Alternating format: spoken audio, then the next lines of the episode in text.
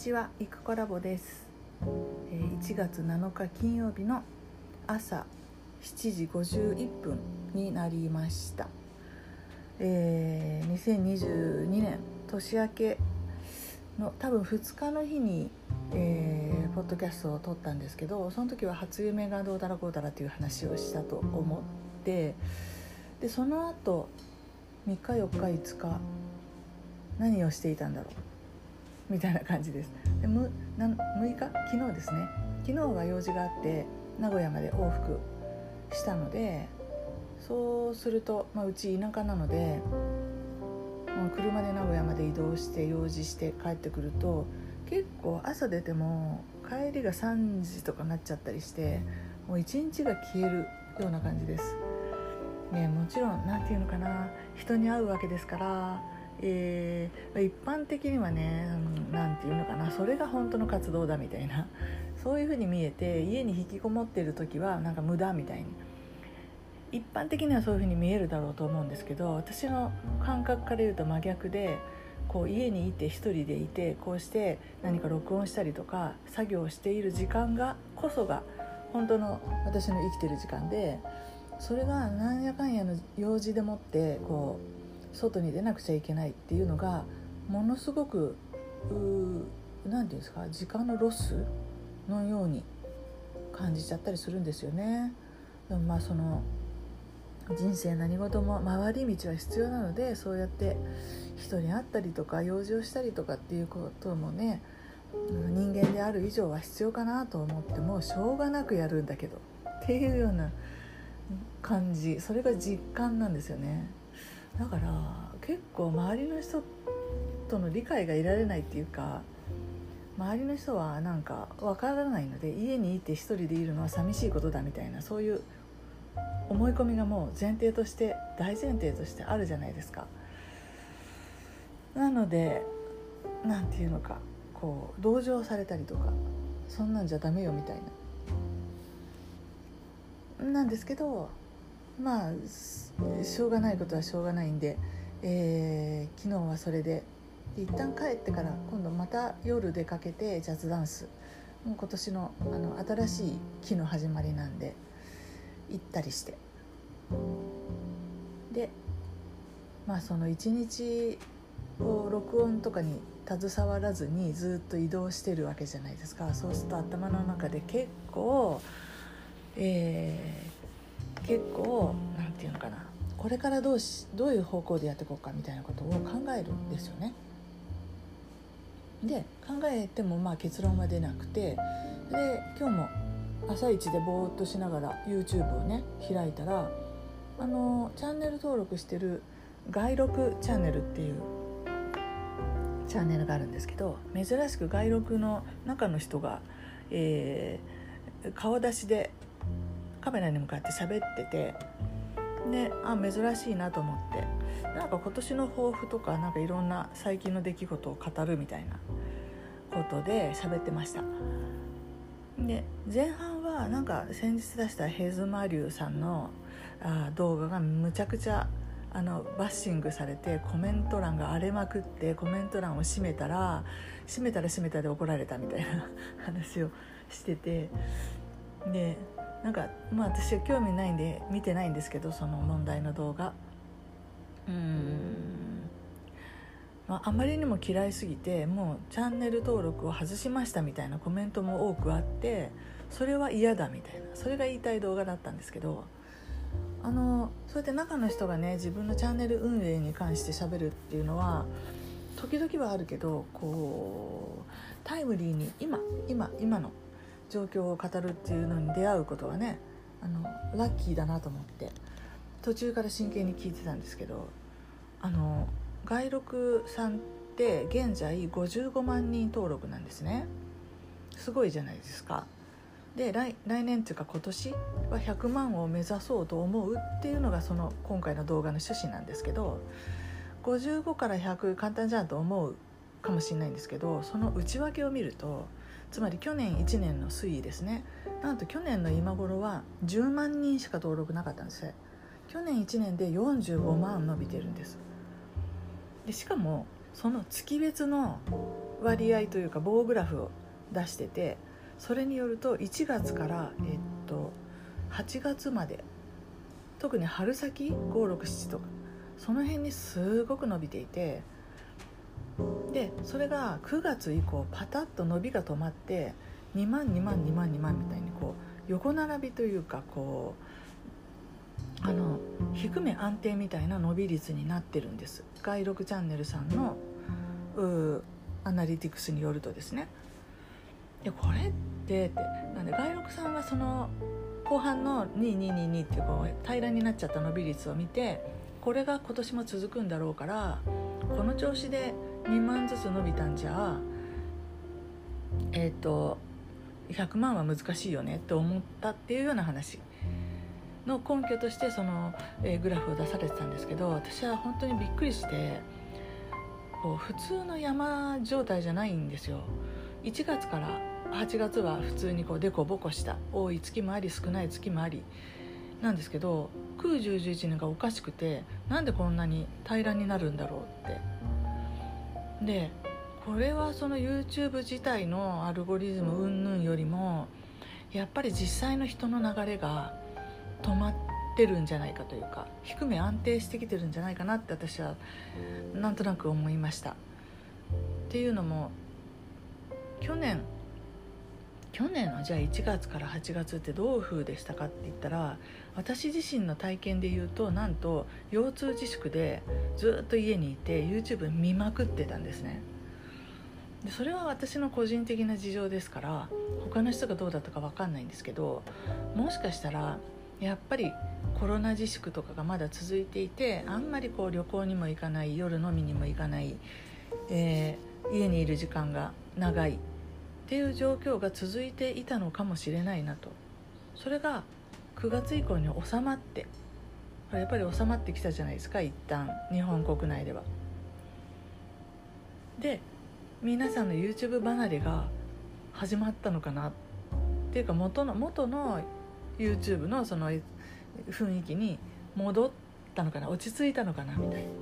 ちょっとそういう風に感じました。でちゃんとしたそういう統計を見てないので外録さんのあれだけなんで分かんないですけどしかしちょうど私が YouTube チャンネルを始めたのがその9月9月の本当に2日とか3日とかそれぐらいだと思うんですよ。ってことは波が収まると同時に始めたんだってチャンネルをそうなんだって思ってで自分はそっから先のことしか知らないのでそれ以前を知らないわけなのでもちろん閲覧はしてたユーザーとしては見てたけどその提供する側ではなかったんでああこれで YouTube ってこういうもんなのかなというふうに思っているんですけれどそうではなかったっていうかこれまでの、まあ、3年とは言わない去年一昨年ぐらいに一生懸命やってた人たちがすごく登録数を伸ばしていてこれから始める人は本当に伸びないのかもしれないな的なそういう印象を持ちました。というのも私のその、えーと、朗読チャンネルは、まあ、始めて以来本当にじわじわじわじわと登録者数を伸ばしてで、えーと、と12月に12月の初めぐらいに登録者数が50人を超えたんですね。でその12月の間に100人を超えたんです。だから伸び率がすごい伸びたんですよ12月にね。ところが12月の末年明けぐらいから伸び率が止まった。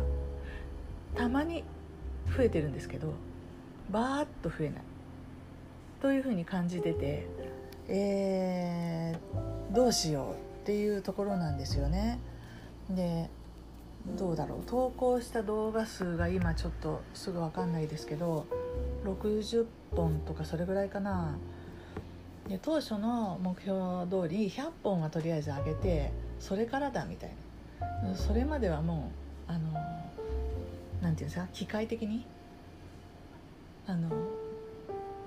止まらずにとにかくあのゴミでもいいからどんどん上げ続けるっていうのをやろうと決めてで始めているのでそれはまだしばらくは続けていくつもりなんですけれどもそれにしてもこう本数が増えてくるとうんなんだろう当初はもう読めるものなら何でもいいと読んでる内容なんかどうでもいいととにかくあげるんだっていう風で目についたものから順番に読んでったわけなんですけど60本ぐらい動画が溜まってくると人気のあるなしっていうのがこう分かるようになるんですよね。内容によって多分。だって読んだ中身って一緒じゃないですか。同じ声で同じように読んでるんで。せいぜいバックグラウンドミュージックがつくかつかないかっていう違いぐらいです。でうんと先日初めてあのあれであの青空文庫ではなくて一般に公開されているクリエイティブコモンズのえー、ライセンスの、うんと、ウェルズの、えーと、あれです。火星人出てくるやつ「宇宙戦争」それの原作を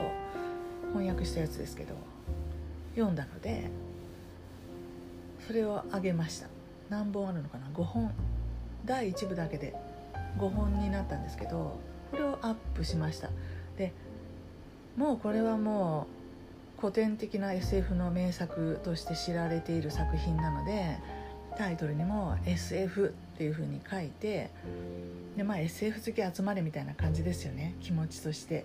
でツイッターの方にも SF を読んでみたっていうのを流してみたりとかあの自分でこう SNS の方に拡散活動をちょっとだけしてみたんです。でプラスうんサムネイルの画像ですね。これを、えーと、ちょっとそういうのが作れるアプリを見つけたのでちょっと近未来的な SF チックな絵に変えてであのデザインも変えて、えーと、早川の SF のあのシリーズありますよね。あれみたいな感じのあの表紙みたいな雰囲気をのカバーに変えてみてで SF やるんぞみたいな。これは SF だぞみたいなそういう雰囲気のサムネイルに変えてみました。で変えてえー、っとだから変えたのが2日か3日なんですよね多分。で変える時には過去のやつも全部いっぺんにシリーズ1から5まで全部変えたんであのお揃いみたいな状態になっててでそれからツイッターとかにもう一回シェアしてでで見てるとどうやらその宇宙戦争が伸び始めてるんです視聴回数がね。で今まではうん何て言うんだろう。あの運の十座っていうね昔の少年向けの SF 仕立てのお話っていうのがこれはかなり人気で運の十座ファンっていう、えー、層がいるみたいででそれは伸びるんですけどそれ以外のものは全然伸びないっていうもう本当に顕著にそういう差が現れててでも私自身が運の十座がこうなんていうか嫌いじゃないけどちょっとさすがにいまいちだろうみたいに物足りなく思うっていうのがすごくあるので違うのが読んでみたくてそれで、えっと、H.G. ウェルズの、えっと、宇宙戦争ですね、まあ、本格派というか SF だぞ。SF ど真ん中。の大人向けに書かれた。SF と。でやってみたらそれがあの視聴回数が伸びてるのでそれを見た時にあなんか嬉しいなと思ったんです。やっぱり朗読できるものなら読むものは何だっていいと。みんなが好きなら怪談でも何でもいいって思っていたんですけどうんともちろん皆さんが好きなものを読みたい気持ちはあるけれどもその中でもできれば私が好きなものをみんなにも好きになってもらいたいみたいなそういうのが芽生えてきちゃったんですね。つまり多分欲が出たと。始めた時に比べると。でなんかそのせっかくの私のチャンネルみたいになってるものをへんてこな作品で埋めるんじゃなくっててか不本意というかねみんなは好きだけど私は好きじゃないっていうようなもので埋めるんじゃなくってやっぱり宇宙戦争みたいに自分なりにこれはかっこいいみたいなこういうのが私は好きだみたいに思って投入したものが伸びていってほしいっていう欲が多分芽生えたんですよね。であそこではたと困ってしまってじゃあ自分が好きなものを読んで読みたいって言ったって読めるライセンス的に読めるものって限られてるわけですからじゃあ次は何を読もうってなるじゃないですか。そうするとそんなに読めるものってないんですよ。本当に。だから結局また青空文庫に戻るしかないなって思った時にあれ？このチャンネルで私何してたんだろうっていう風になっちゃったんです。だから昨日一日家にいなくてずっと外を車で走ったりとか移動しててその間にこうもやもやとしていたのはそういう気持ちでチャンネルをすごく自分っぽくかっこよくしていきたいっていう気持ちが芽生えてしまったので、えーと、今までとのようにもう機械的に何も考えずにただ読んであげてそれでも嬉しいなんていう段階は過ぎてしまったのかもしれないなという感じですよね。そんな風に思いつつ今朝その「外録チャンネル」を聞いてたらまたそういう話になってですねチャンネルの運営どういう風にしていこうみたいな話になったんですよ。でもちろんコンテンツが全然違うんで全くあ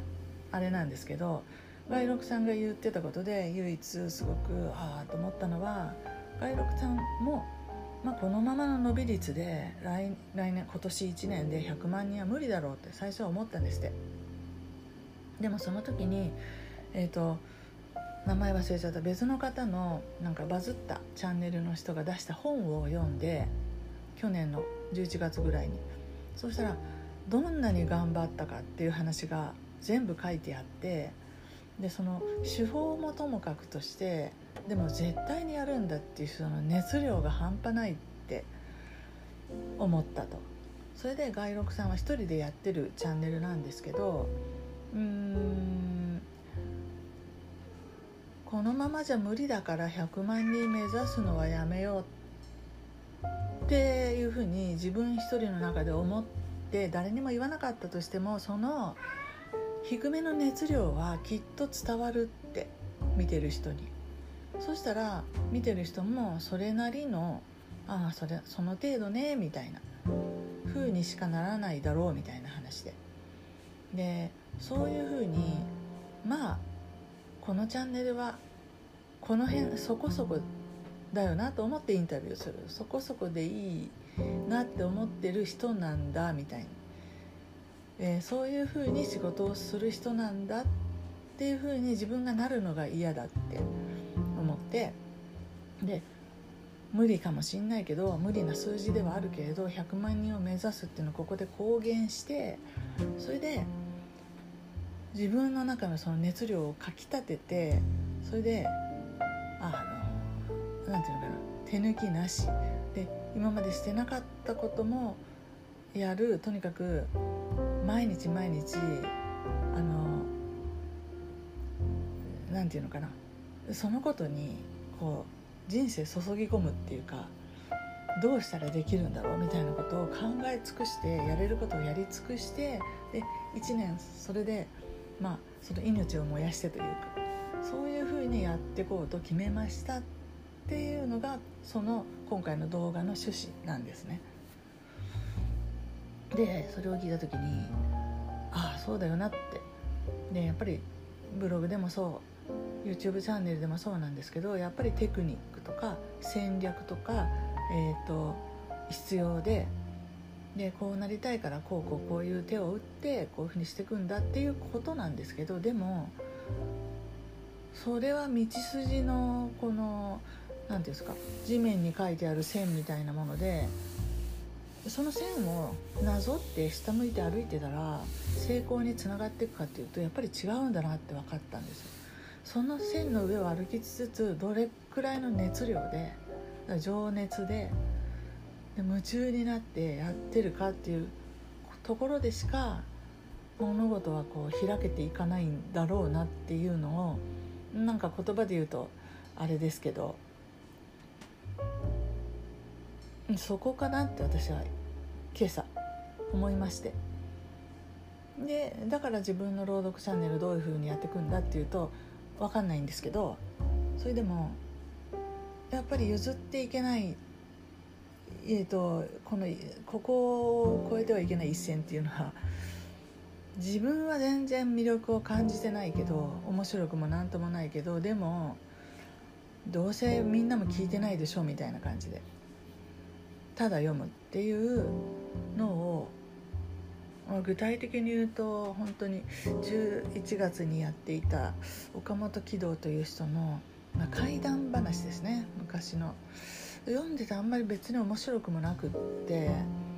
うん、いやいいですよそういう話があるのは。でも私が時間を投入してこれ読んでろくに上手でもない朗読だし、えー、誰が聞くんだろうみたいな。うんだけど競合もいっぱいあると有名な名作なので。でこんな中で上手なの聞きたい人はあっちに行くしなみたいなそんなようなテンションでずっと読んでとにかくね編集がつらかった。読んでも読んでもまだ終わらないみたいな感じだったんです。だから新しいチャレンジ感が全然ないっていうかそういう感じかな。どうせ読むんだったらレアなものが読みたいしみたいなね。うん。ででこのそういうような作業をずっと続けていくのには意味がないっていうのは一つあるかなって。これだけは思いましたね。言うんだろう。もちろん自分が最高だと思うものが読めればそれに越したことはないけれども、まあ、いろんな制約上うんそういうふうにいかないとしてもだからといってこんなもの読んでもねっていうようなものを読むのはもうやめようと。その日その時自分がそれを読みたいんだったら何だって読んでいいと。っていう風にしてだから戦略的にこの人のものが売れているってよよく閲覧されるからそれを読もうみたいなのもありですけどそれの中でもでも今日はこれにはこれを読む気がしないというのであれば一旦それは置いといて自分のその日の気分っていうのを少しこう優先順位を上げてで、まあ、行き当たりばったりな感じでやるっていうことですけどっていうのが一つ。それから、えー、実はあの昔書いた「ムカつきシスターズ」っていう自分が書いたエッセイがあってそれを読もうと思ってたんですよ。もうどうせあのなんてどうせって言ったらあれですけど読むものは何でもいいだろうと思って。それでも今のチャンネルのこの登録者のあのあれを見ると世代とかどう見ても65歳以上の男性なんですよ。で絶対嫌いじゃないですか。65歳以上の男性ってあのムカつきシスターズのような、まあ、女の人2人がねあのどうですかね。苦労しながらというか旦那が引きこもっちゃったもんでみたいな話。あのどうかなと思いますね。嫌いじゃないかなと思いますけど。でもどうかな。すごく今までのそういう SF が好きっていう人が来てくれて嬉しかったんででもそういう人に嫌われたくないみたいなのもあってでそういうドロドロしたベタベタした話っていうのはどうなのかなって思ったりしながら。だからチャンネルは私のね個人的なね世界観を表すものでありたいけれどもだからといって何でもかんでも分かってくれって言ったってそりゃそれは違うしっていうところでそのベタベタしたやつは別のチャンネルがあるのでそっちに持ってってもいいかなとか。うん。どうしようかなみたいな。で言ってるうちに別にその話私読みたくないなと思ったりとか。どうせ読むんだったらもうちょっと夢のあるファンタジーがいいなって思ったりとか。であるならば下手でもいいから自分が昔書いた小説の方がまだマシかなと思ったりとか。それからもっと言うと,、えーと、ずっと書きかけの小説を完成させる方が楽しいかなって思ったりとか。という感じですよ。これ昨日一日ずっと考えてたこと。だから結局はそのこうしたらうまくいくんじゃないかっていうこの理理論というかこの打算というか計算というかそういうものととはいえその生身の自分こう毎日毎日気分も移り変わるしやりたいことも変わっていくしっていう自分とのその兼ね合いというかせめぎ合いというかそういうことなんですよね。さてそれでえー、今朝の外録チャンネルに戻るとしかしそこに絶対的熱量っていうのは何だろうって言った時にもう何が何でもこの、えー、朗読チャンネルを成功させるんだっていう目標がもし一つあったとしたらじゃあそれに向かって最も、え、効果がありそうな戦略は何だろうっていうふうに逆算になっていくんですよね。まあ私で言えば今年中に1,000人の登録者をって言った時にでどうやら今までの傾向で65歳以上の男性に受けてそうだってなったらじゃあ65歳以上の男性はどういうのが好きなんだっていうリサーチがあったりとかしてでそのリサーチ結果に一番あの合ってそうなものを読むと。で自分の趣味思考はちょっと横に置いててもそうしていくと。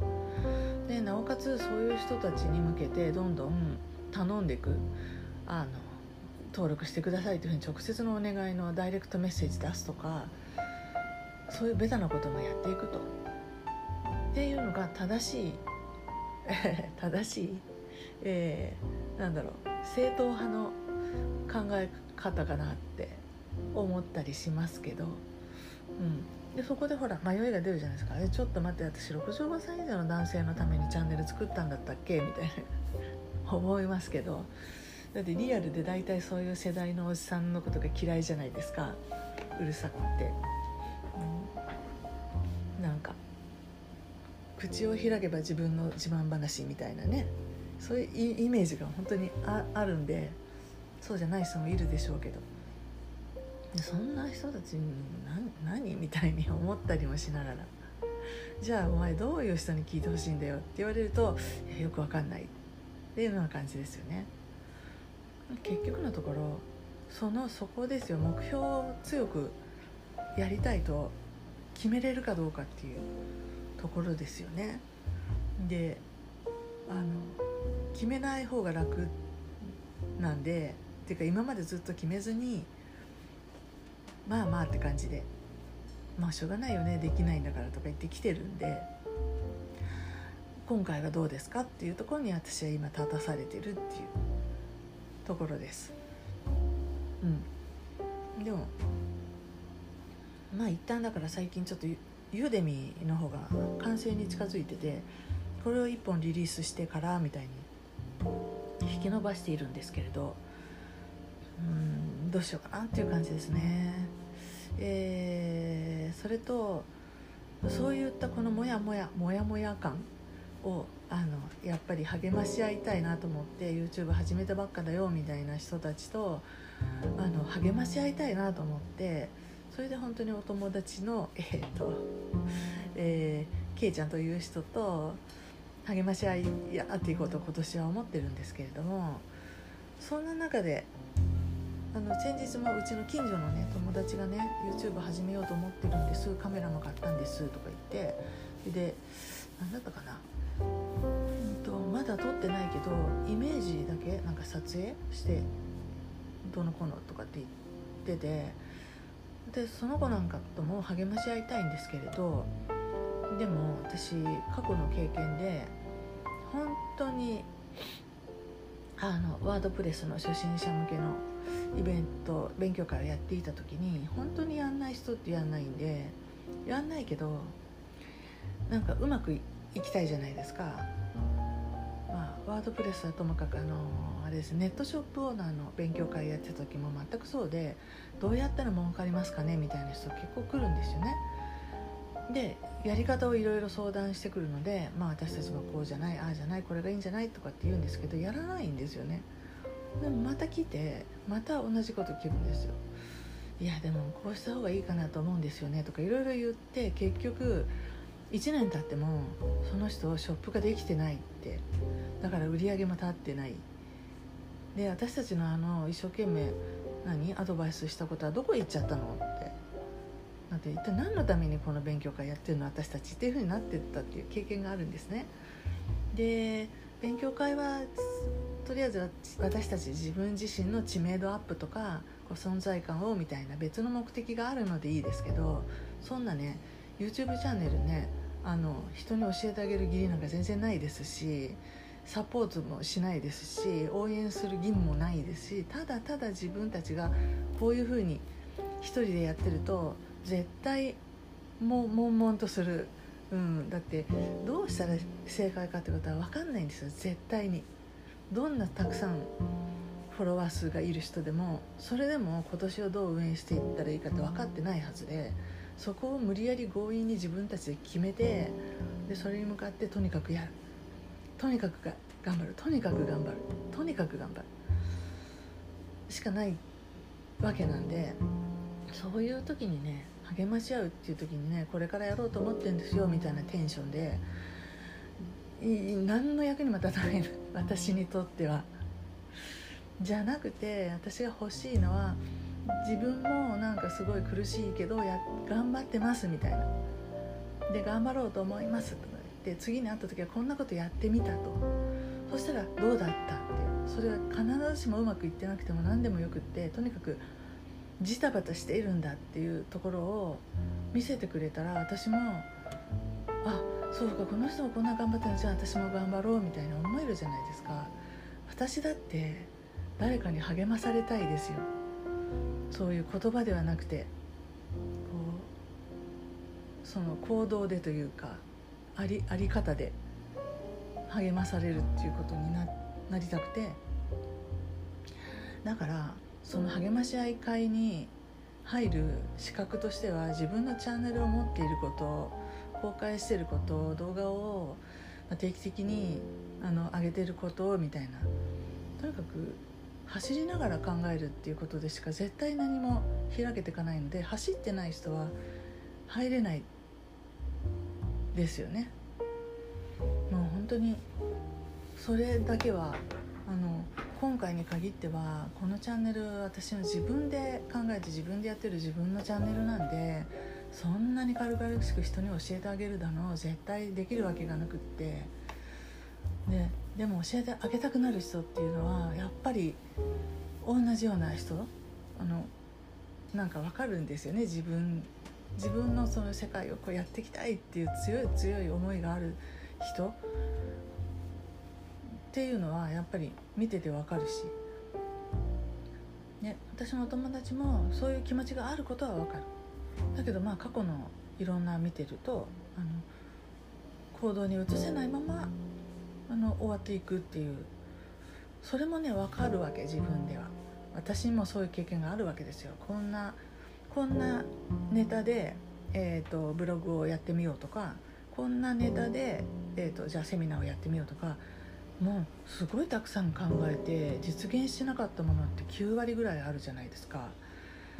だからスカで終わっちゃう気持ちは分からなくもないんですけどそれでも行けるとこまでは行ってみたサイト作ってみたね。それから何ですかね、えー、人を集めようとしてみたとか行けるとこまでは行ったと思うんです。それぞれ。毎回。でそのその一歩の違い実際にやってみるか思ってるだけで終わってるかの違いのところがやっぱり大きいかなと思って。で私もそろそろ次のステージに進みたいのでもはやそんな言ってるだけの人のことをケアしてあげるなんてことはもう一切やめてやめても何もできない。であの志を同じくする。だけどコンテンツは全然違う。お友達たちと励まし合いながら。ね。のそのなんだろう登録者数が伸び悩み始めるとあこれ無理なのかなってやっぱり思うんですよね。本当にわずか数日のことでも毎日増えていっていたのが23日止まったりするとすごいなんかメンタル病んで、うん、このペースだと無理かもとか思うんですけどここですよね多分。このこういう風になった時にどういう次の一手をするかで結局未来って決まっていくのかなと思ったりしながら、えー、だから今年、まあ、去年はいろいろ断捨離で実際に物をねたくさん捨てたんです。そしたらすごいすっきりして、まあ、そんなことしてる間になんか気が付くと YouTube チャンネル始めてたりっていうことだったんですけど今年捨てるとしたら物ではなくてそういう心の在り方ですよね。